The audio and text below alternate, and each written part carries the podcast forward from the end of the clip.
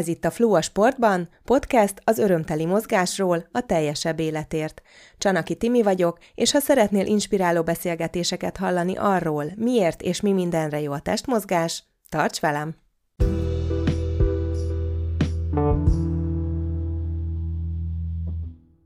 Beszélgető társam neve talán már ismerősen cseng, hiszen ismét Bíró Zsolt, a Debreceni Labdarúgó Akadémia sportpszichológusa, korábbi triatlonos ül velem szemben. Ezúttal egy igen fontos témát feszegetünk, ami biztosan átnyúlik a sportpálya és az öltözők határain, ez a bullying, más néven zaklató bántalmazás, mások kegyetlenkedő piszkálása. Szia Zsolt, örülök, hogy az online interjú után most élőben beszélgethetünk. Szia Timi, üdvözlöm a hallgatókat! Kérlek mindenek előtt tisztázzuk, mit értünk pontosan bullying alatt, különös fókusszal a sportra. Mielőtt mondok egy ilyen nagyon pontos definíciót, azt szeretném így kiemelni, hogy nagyon jó, hogy sokféle képpen mondtad ezt a fordítását, mert hogy nincsen tehát nagyon sokféle módon szoktuk fordítani ezt, hogy bullying, és hogyha annyit mondunk, hogy az erőszak, akkor, akkor az se teljesen az. Ha azt mondjuk, hogy zaklatás, az se fedi le a valóságban, és ez a piszkálás, az meg talán olyan túl picinek tűnik. Úgyhogy még talán érdemes hozzátenni a nyomasztás, van, aki szereti használni a basáskodás kifejezést, ami szerintem egyébként akármennyire furcsa, és nem használjuk a köznyelvben ezt a szót, nagyon jól lefedi a bullyingnak a valóságát, hogy hogyan is néz ki, hiszen amit, amitől bullying a bullying, az az, hogy ez egy ismétlődő, szándékos viselkedés, és a célja a károkozás a másiknak, akár fizikai, akár érzelmi, akár pszichés módon kárt okozzunk, akár tárgyi szinten kárt okozzunk a másiknak. Egy, az adott viselkedés nem provokáló, magát nem megvédeni, kevésbé vagy nem tudó társunknak. Szóval az egyenlő felek közti konfliktus nem, nem az. Két hasonló méretű, hasonló korú, hasonló erejű fiú összeverekedik, sokszor ezért igazatúj figyelmeztetést kapnak, de valójában pszichológiai szempontból ők nem lesznek, ez nem fogja traumatizálni egyiket se, és ők valójában le is tudnák lehet, hogy játszani egymás között ezt a, ezt a konfliktus. Ugyanígy az egyszeri támadás, ami önvédelem, az, az még, ha erje, még ha intenzív, még ha nagyobb volumenű, mint maga a támadás, akkor is, ö, akkor se az, akkor se bullying. Lehet, hogy erre is jobb, intenzívebben reagál például egy iskolarendszer. Viszont ami az, amikor hatalmi egyensúlytalanság áll fönt, például akár egy fizikai szinten, akár társas szinten, többen egyet, nagyobb a kicsit egy intelligensebb, a kevésbé intelligens. Anyagilag nagyon jól, nagyon jó hátterű, a, a anyagilag kevésbé jól állott. Szándékosság van benne, és rendszeres, tehát nem egyszeri. És itt például a, a, a rendszerességnél fontos tisztázni, hogy ugye hallottunk sokszor beavatási szertartásokról, kollégiumokban, egyetemen vagy középiskolában, ami egy nagyon sokszor megalázó szertartás.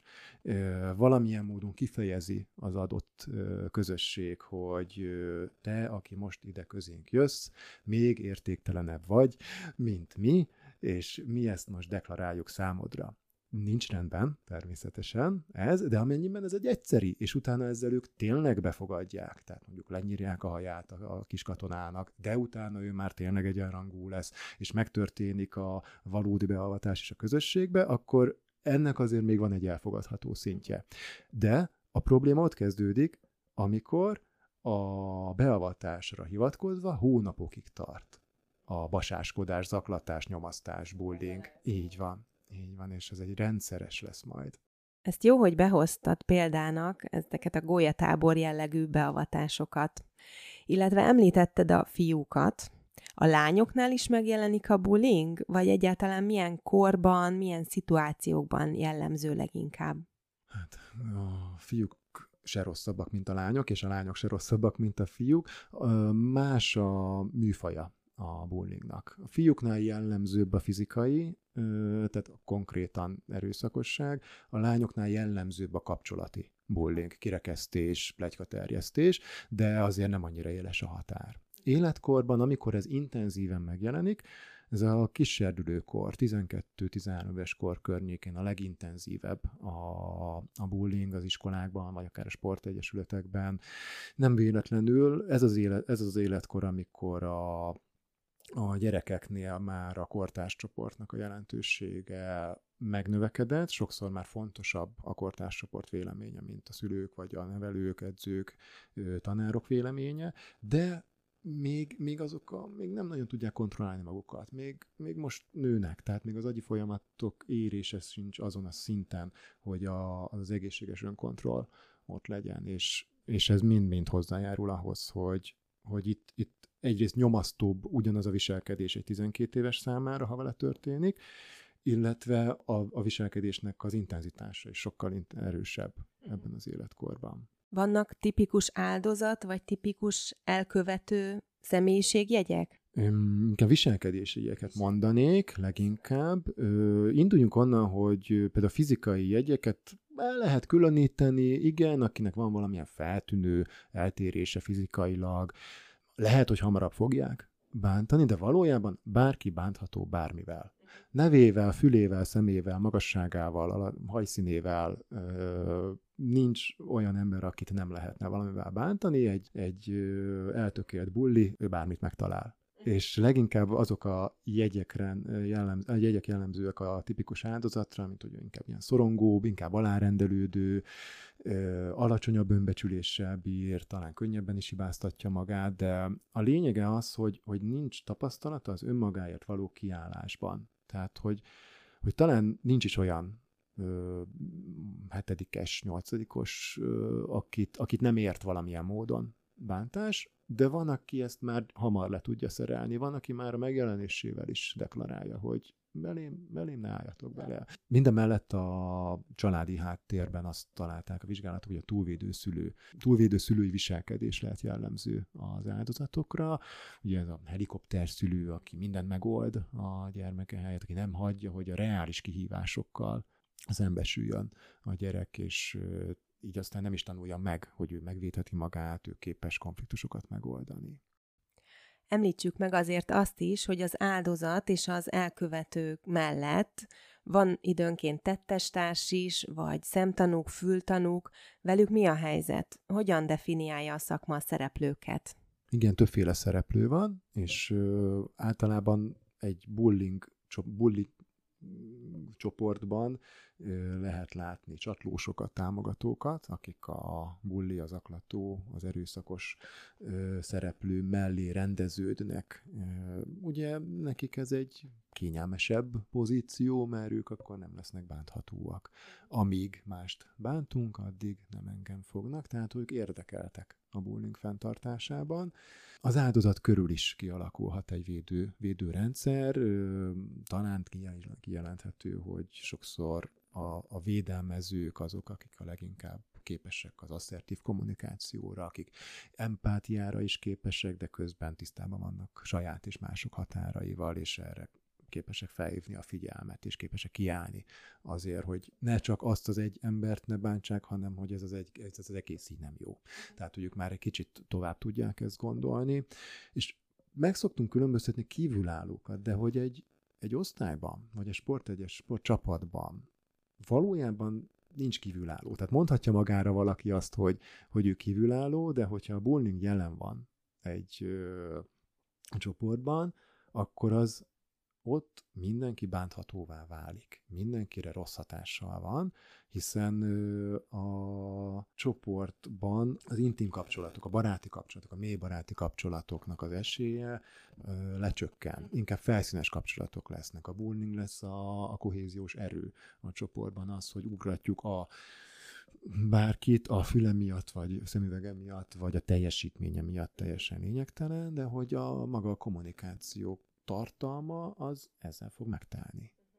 Még milyen okból érdemes figyelmet fordítani edzőként, pedagógusként, akár szülőként erre a jelenségre? Mert ugye mondhatjuk, hogy régen sem tulajdonítottak olyan nagy jelentőséget az ugratásoknak, csúfolódásnak, a kiközösítésnek. Így tanultunk meg megvédeni magunkat, kiállni magunkért. Úgy gondolom, hogy edzőként fontos tisztázni azt, hogy ő a felelős azért a csapatért, illetve a játékosok is felelősek a saját csapatukért, és itt vannak olyan normák, amiket betartunk. És ez azért jövünk itt össze, hogy jól érezzük magunkat, és emellett mindenki kapjon reális kihívást az adott sportágban. És éppen ezért, mivel nem tesz jót a jól létnek, de nem tesz jót a teljesítménynek sem, egy bullying, ezért deklaráljuk, hogy ez nem fér bele a, a mi csapatunkban. És nagyon nehéz dolga van egy edzőnek egyébként, azt gondolom, mert azért az elkövetőre visszatérve, szóval ők sokszor a mesterei annak, hogy hogy hogyan lehet jól bántani másokat, és képesek ezt nagyon rejtetten csinálni. Tehát, hogy felnőttként, edzőként nem látszik sokszor a bullying, mert ez az öltözőben történik, a folyosón, amikor elfordul az edző, tudja, mikor kell, akár fizikailag, akár verbálisan, akár csak egy, egy szemkontaktussal félelmet kelteni a másikban. És itt tényleg apróságokra gondoljunk, mert elég, ha történik egy erősebb nyomasztás, akár fizikailag, később ezt rendszeresen elég már egy szemkontaktussal ugyanazt a félelmet, ugyanazt a félelmet kiválthatja egy szemkontaktus. Ugyanezt kiválthatja, hogyha csak három naponta oda megy a, a, az áldozathoz, és csak a fülét nagyon enyhén megpöcköli. Ez az egyik kedvenc példám, mert hogy ez nem tűnik nagy dolognak, de hát gondoljunk bele, hogy felnőttként is ez, ez, ez, iszonyatos szorongást tud kelteni valakiben, hogy ezt meg lehet velem tenni. Ez megtörténhet velem az én munkahelyemen felnőttként, és mi is nagyon nehezen kezelnénk ezt, és akkor gondoljunk bele, hogy egy 12 éves, még esetlen, még a világot nem annyira ismerő, még a saját határa és saját erejét nem annyira ismerő gyerek, valóban nagyon kétségbejtő helyzetben lehet emiatt. No, de visszatérve, hogy mit is tehet az edző, ezeknek a normáknak a, a deklarálása, amikor új csapatot kap, akkor ezeket el kell mondani, és az elején nagyon keményen betartatni. Tehát, hogy húzzuk meg a határt a cukkolás, az egészséges cukkolás, és a bántalmazás között. Húzzuk meg a hatást a versengés konstruktív módja és destruktív módja között. Cukkolás az, az, az sportban benne van, főleg csapatsportban kell is, fel kell húzni a másikat, és mi ezt a csapatfoglalkozásokkor úgy szoktuk meghúzni a határt, hogy vegyük észre a nemet. Vegyük észre, halljuk meg a másiknak a nemét, a, amikor azt mondja, hogy ez elég, vagy amikor jelzi bármilyen módon, hát abba kell hagyni. Pont. Mert egyébként hasznos lehet a cukkolás, és ameddig az kölcsönös, addig ez egy, egy kohéziós ö, erőt is jelenthet a csapat számára. Az edző számára talán fontos lehet arra is figyelni, hogy a megerősítő visszajelzéseket, azokat általában lehet csapatban mondani, a negatív visszajelzéseket viszont amennyire engedi a helyzet egyénileg inkább szálljuk rá azt a pár másodpercet befelé sétálva az öltözőbe, de igenis ott, ott mondjuk el azt a, a negatív visszajelzéseinket. Ugyanakkor a megerősítő visszajelzések is lehetnek nehézkesek, hiszen van egy olyan jelenség, hogy a tehetséges játékosok is veszélyben lehetnek a, a bullyingra, hogyha olyan a légkör, akkor őt simán visszahúzhatják az eredményei, a tehetsége, a sikerei miatt a többiek. Nem engedik kiemelkedni abból a közegből, elveszik az értékét az ő sikereinek, legalábbis leérték. Irítség, igen, ez a destruktív versengés, amikor úgy próbálok tehát a másik eredményét, eredményességét én úgy próbálom közelíteni az enyémhez, hogy őt lehúzom. Közben a konstruktív versengésben pedig az a szabály, hogy a másik eredménye az inspirál engem az önfejlesztéssel válaszolok a másik eredményességére. Tehát vigyázni kell rájuk a tehetségesekre, ugyanakkor mi van akkor, hogyha a tehetséges a bulli? A tehetséges az aklató, az a tapasztalat, hogy olyankor nehezebben konfrontálódik velük az edző, hiszen az eredményei miatt picit többet engednek, van egy feljogosítottság érzése, lehetséges a feljogosítottság érzése, pedig a tehetség nek nagyon fontos, hogy ő is megkapja azokat a viselkedéses határokat, amik nem, a, amik, tehát hogy ez nem lépheti át a, az eredményessége miatt az alapvető viselkedési határokat. Pont ez fog segíteni neki majd. Hogyha ezeket a határokat megkapja, ha nem kapja meg, akkor idővel ez pont, hogy visszaüthet a későbbi eredményességére is. Ezt jó, hogy mondott, tehát ez is egy megelőzési lehetőség, hogy beszéljünk erről, hogy ne fordulhasson elő. Hogyan lehet mégis a bullyingot még megelőzni, elébe menni ennek? Szóval, hogy bullying az van. Ez nem egy, nem egy ilyen nagyon ritka jelenség, és, és, és fú, nem, is tudom, hogy mi kell ahhoz, hogy bullying legyen, hanem van, mindenhol van. Legfeljebb nem veszünk róla tudomást, vagy nem veszük észre. Legfeljebb valamilyen finomabb módon oldják meg a gyerekek, akár online módon, ami viszont a legveszélyesebb az online zaklatás, mert attól nem lehet elbújni. Ha csak az öltözőben történik, akkor, akkor tudom, hogy jó, egy kicsit késekedzésről, akkor, akkor nem fognak bántani, bejövök hamarabb, vagy tovább maradok kint.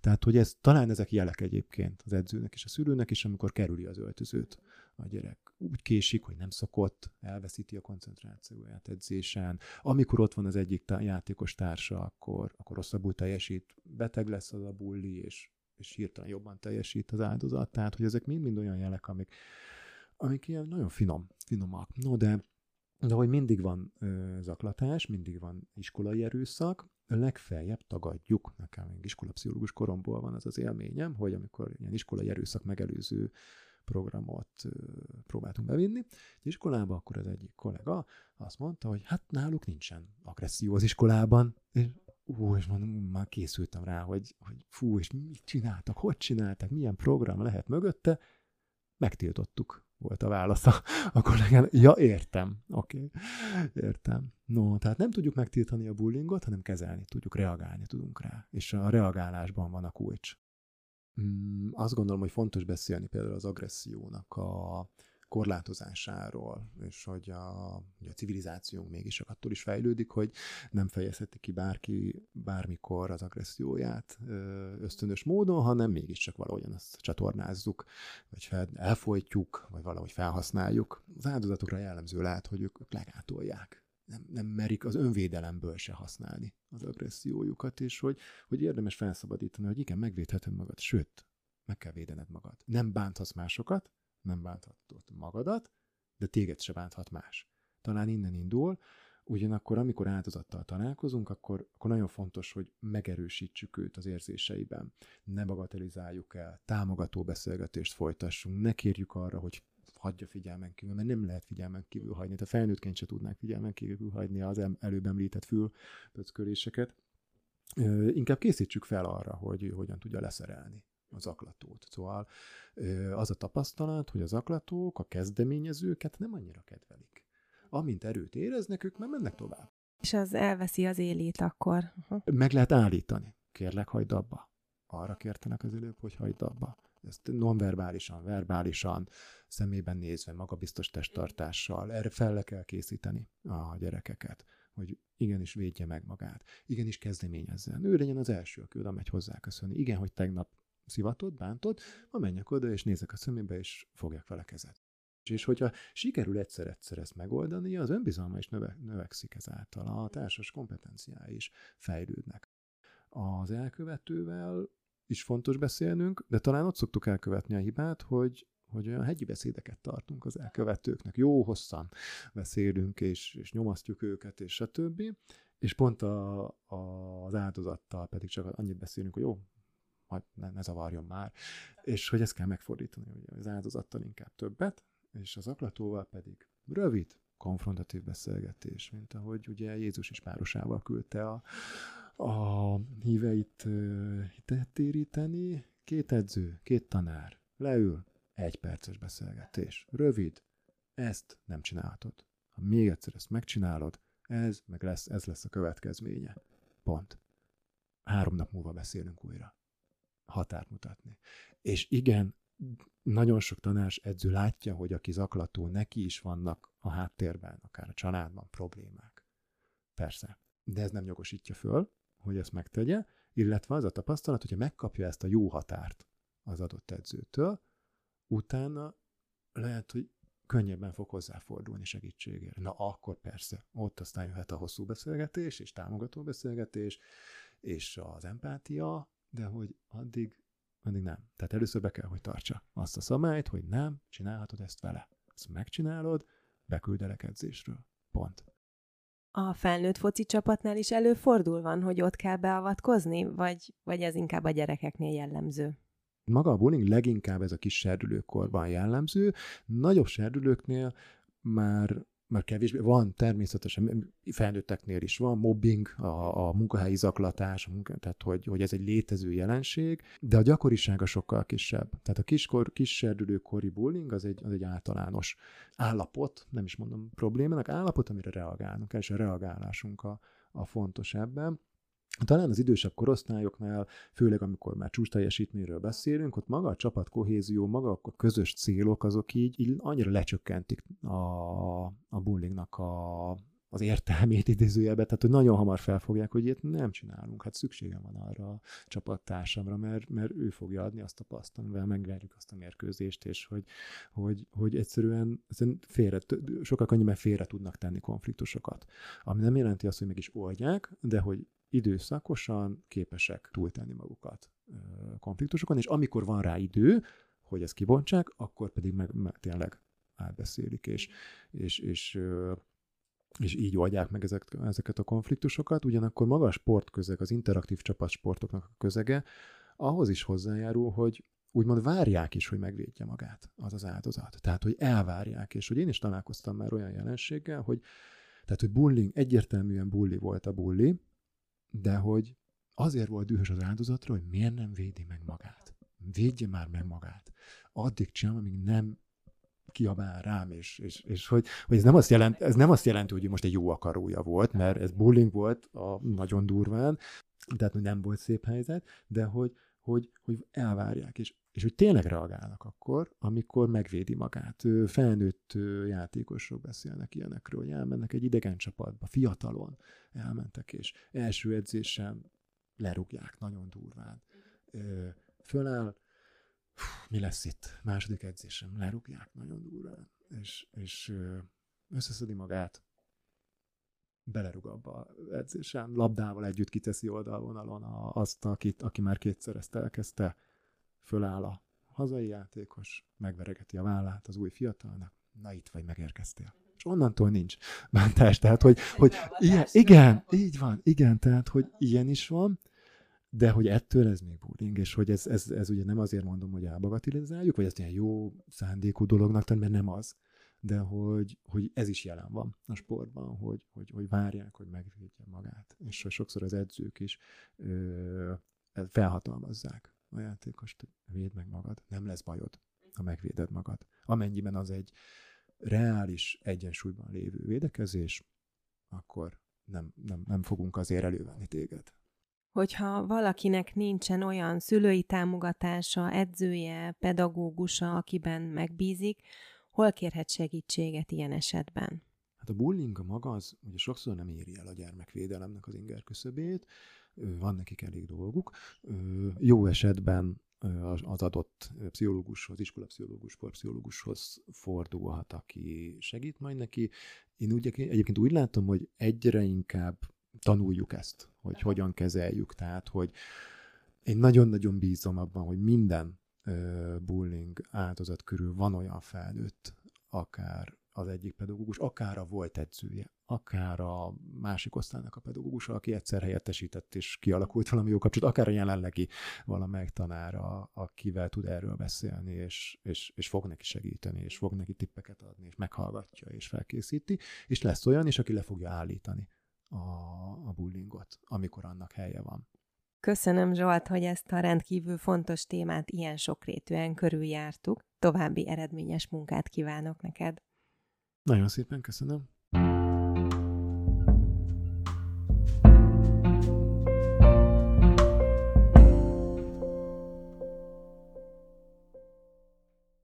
Ez volt a Flow a Sportban, további tartalmakért kövesd a Flow a Sportban Instagram oldalt, kérdésedet, javaslataidat pedig várom a flowasportban kukacgmail.com e-mail címen. Köszönöm, hogy itt voltál, tarts velem legközelebb is, legyen csodás napod!